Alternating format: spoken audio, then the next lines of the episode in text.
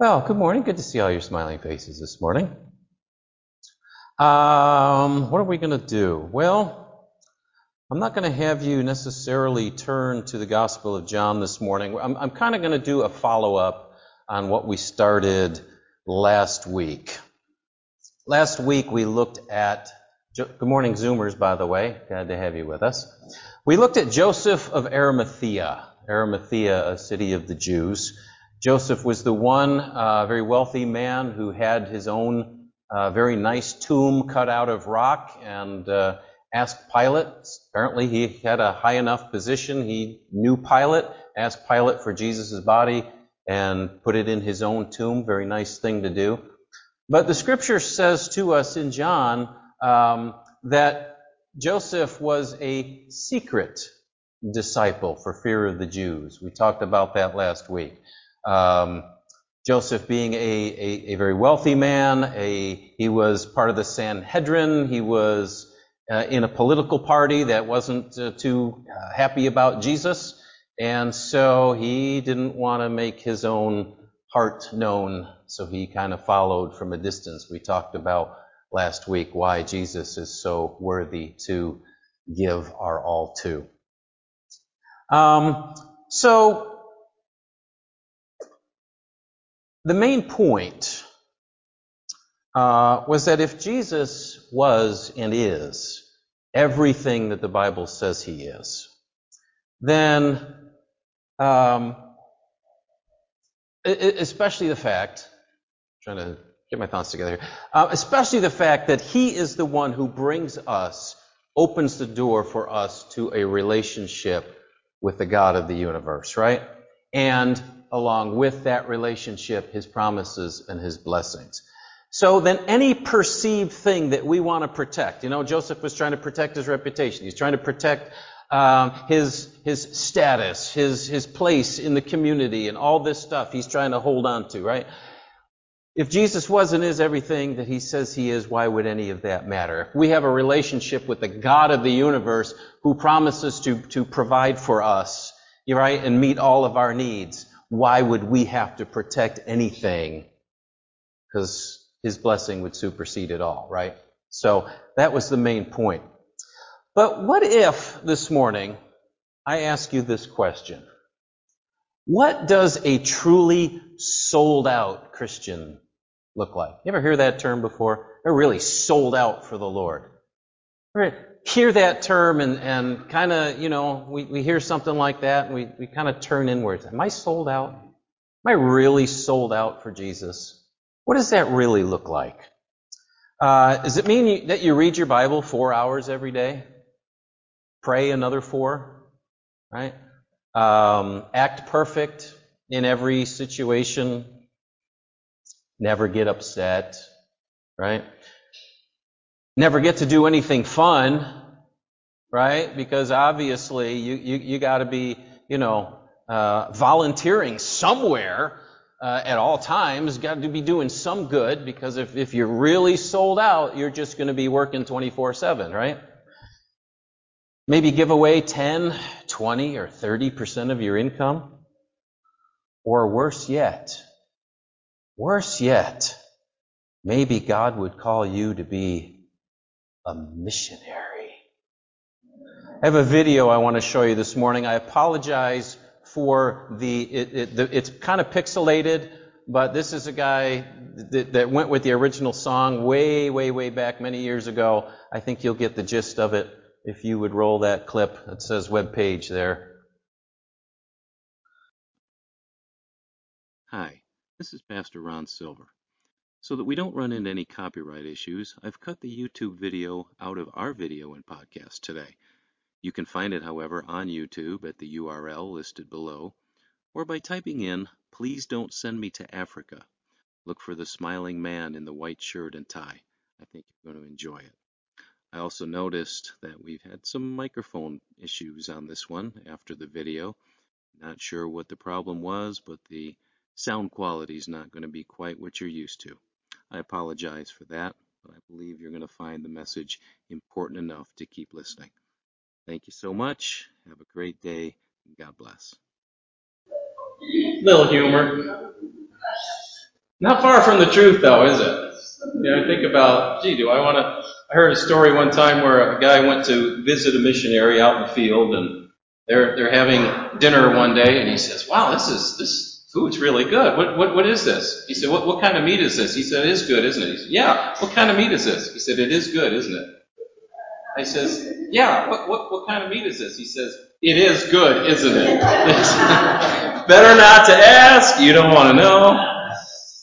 Uh, so is that what it means if we're really sold out that we got to leave it all behind and go to the bush of Africa?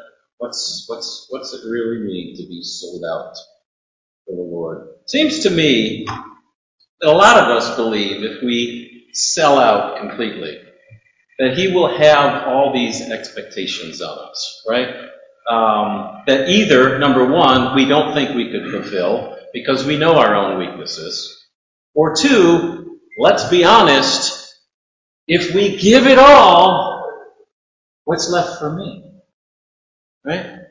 So although on the one hand we, we hear a term like sold out for the Lord, and we know that's where we really ought to be because the Lord is worthy and because of what Jesus did for us, sold out completely, right?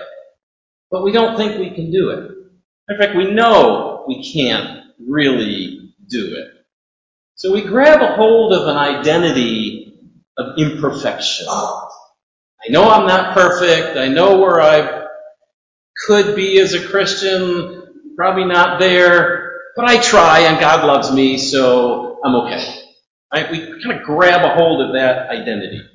Uh, and every now and then we hear a particularly inspirational sermon uh, or feel like God is speaking to our hearts, saying that He has more for us, but that imperfect identity rises up and says, but I'm okay where I'm at. Does this resonate anybody? The nods. And I tell you, the sad truth is this. That identity, right? I, I, am never, I'm never going to be that, but I'm okay. That identity is really a lie from the devil himself. To convince you and me that there may be Billy Grahams in the world, right? But they're special people. Not me, right? I'll never do anything great for God. I could never be totally sold out. I know I'm saved. God loves me. So I'll just do the best I can. And you know what happens? We become no threat to the devil or his kingdom when we find that comfortable place. Um, just another Christian, content, content in life while quite cunningly being robbed of our full potential and from truly experiencing the abundant life that Jesus came to bring us. And did you know that all of this is based on an incorrect understanding of what it means to be truly sold out to the Lord. Right? The Lord wants to correct that today. Because the Lord wants you and me to reach our full potential and to experience our best life, the abundant life that we came to give. So what does sold out really look like?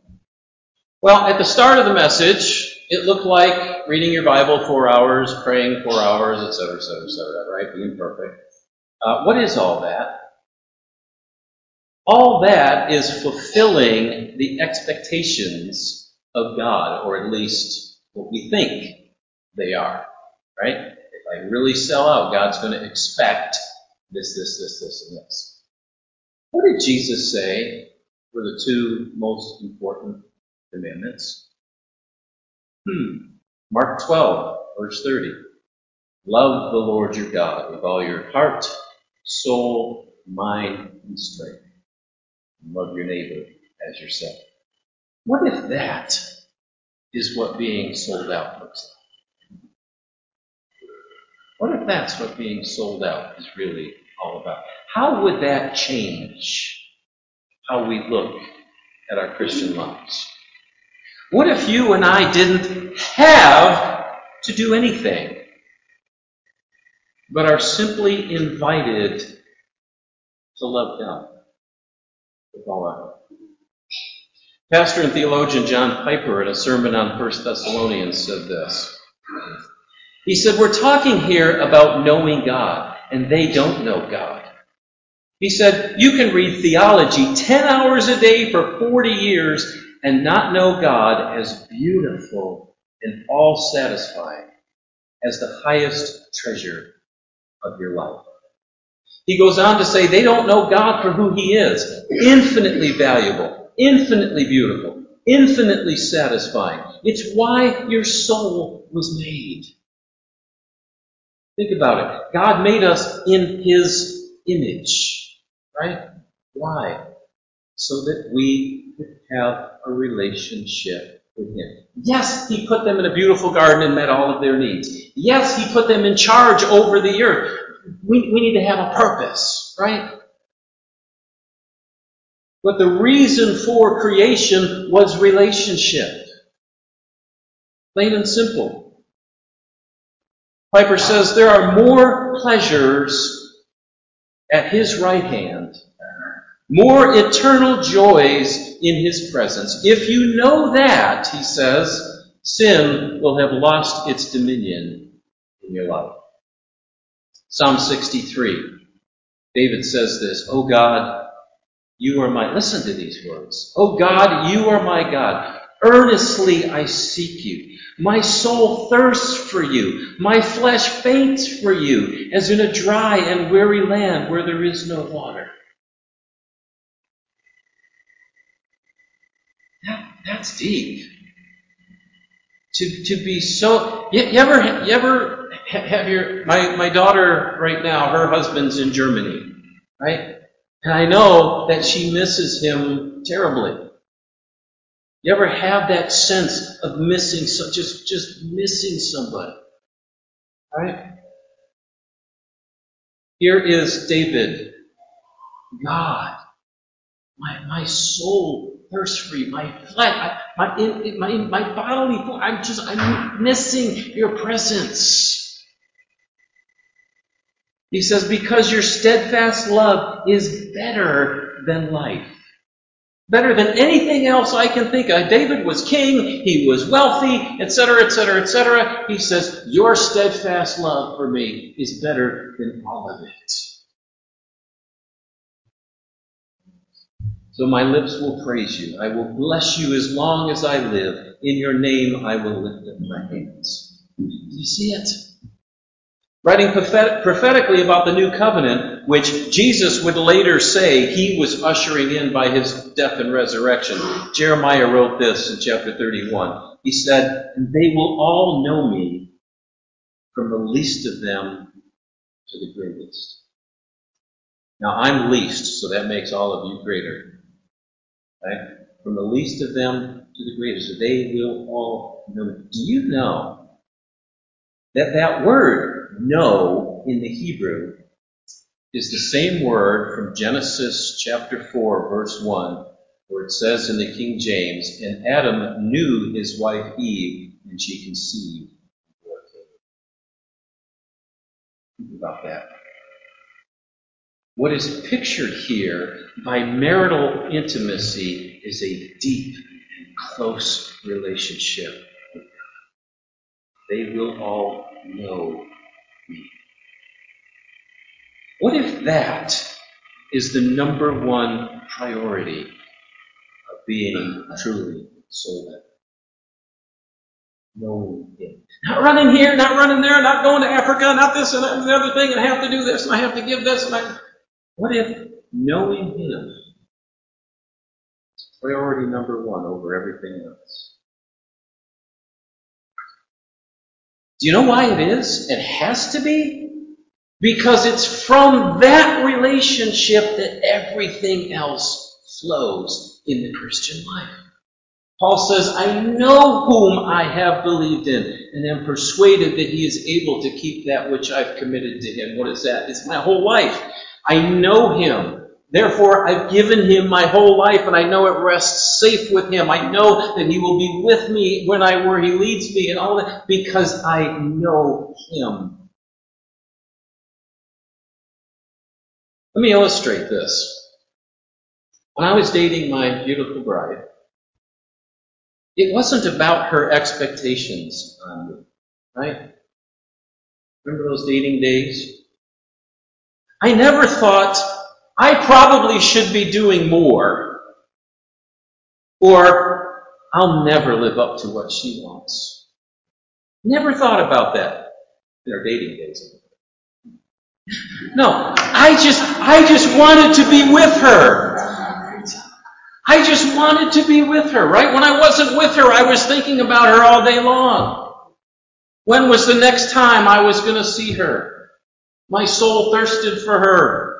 You know what I'm saying? You, you remember those days, right? When could I spend time with her again?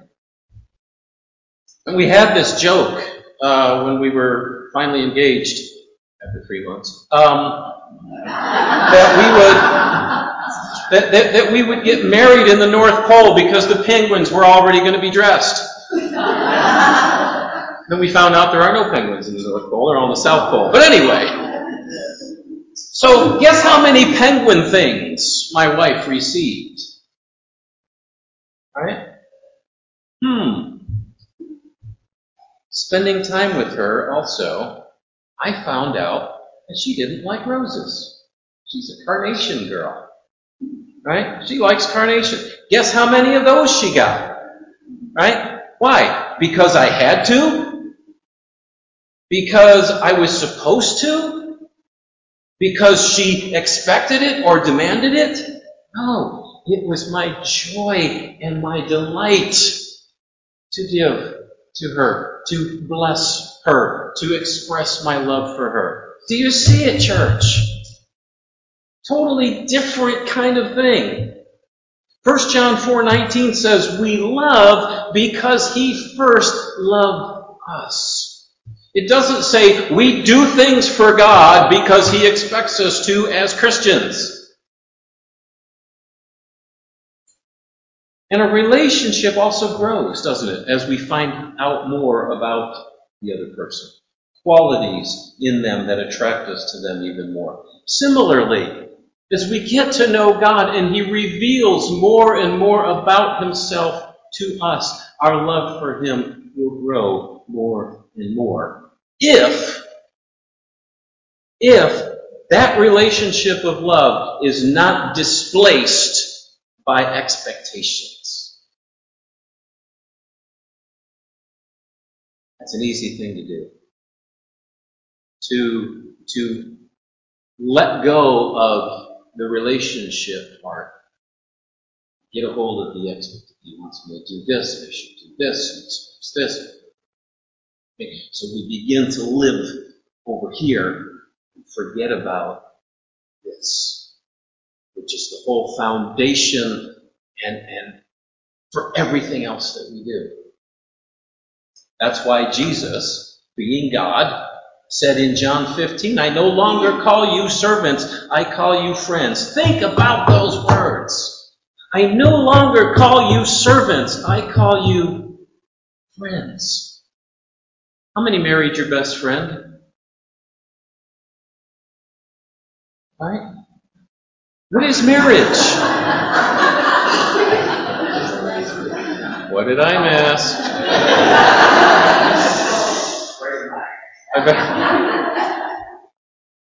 what is marriage? Keeping yourself only for them as long as you both shall live. What is that? That, my friends, is being sold out. Isn't it? Right? In a human sense, I am sold out. Why? Because love. Foundation is love. That's why loving God is the first and the greatest commandment of all. Because out of that flows everything else, even loving my neighbor. Right? Because I am full of the love of God and God loves my neighbor and like getting carnations or whatever, I'm, I'm reaching out to my neighbor because the love of God is flowing through me. Notice how Jesus shared that first commandment in Mark 12:30. Love the Lord your God with all your heart, soul, mind, strength. You see a progression there? There's a progression. The heart comes first. The attraction for who He is. God, our Creator, all wise and all powerful, yet so loving the world that He would give His only Son for us. Wow. He's awesome. And then finding out that He loves you personally, you, uniquely created by Him loved by Him. Let your heart fall in love with God who made you. It's why He made you. And then your soul. What's that? That's your will, right? As you set yourself then to pursue Him and to follow Him. And then your mind your mind as you seek to understand truth more and more.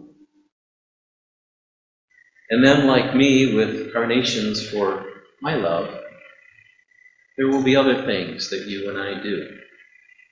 Not out of expectation, not out of demands, not out of rules, but out of the joyful expression of our love for God including how we love others. Church, God is not a set of rules. He's not a way of life called Christianity. He's not a religion. He is someone to know intimately and love deeply. To sum it up, I, I, hope this phrase sticks in your heart like it stuck in mine this week. Think of it this way. Carnations, not expectations. Right? However you're thinking about your relationship with God. Carnations, not expectations. What am I doing? Why am I doing it? Carnation, expectation. Giving the offering. Carnation, expectation. I volunteer at church. Carnation for expectation. What's it all about? And if it's not done out of love for Him, let's take a step back. Make sure our heart is in it first. Where does it start? Just spending time with Him. How does any relationship start?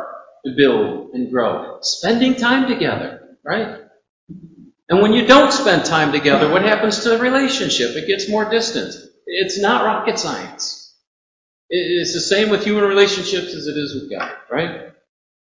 Spending time, conversing, communing with Him, talking to Him like He's actually there, making eye contact, if you will. Have you ever, you ever talked to somebody and, and it's like they're, they're saying words to you, but they're not they're not making eye contact. They're not looking at you like they're like they're busy, like they got somewhere else that they want to be. They're carrying on this conversation, but their mind is elsewhere. Kind of easy to do with God, especially with things like the Lord's Prayer that we know we memorized, right? Make eye contact with God. Make sure other distractions are away. Be intentional about connecting with Him in your prayer life.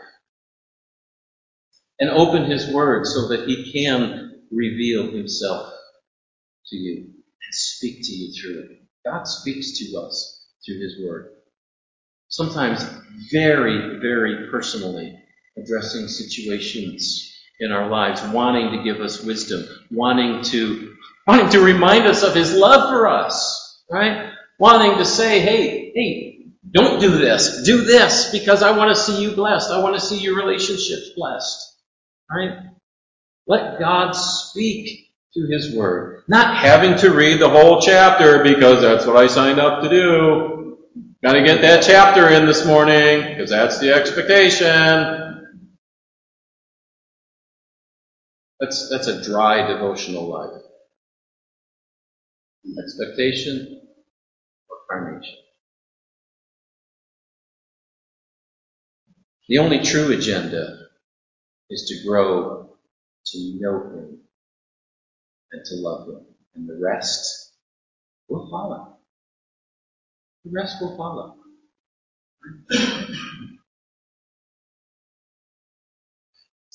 And this is what he says, God says to us. Jeremiah 29:13. He says this, listen carefully to these words. You will seek me and find me when you seek me with all your heart.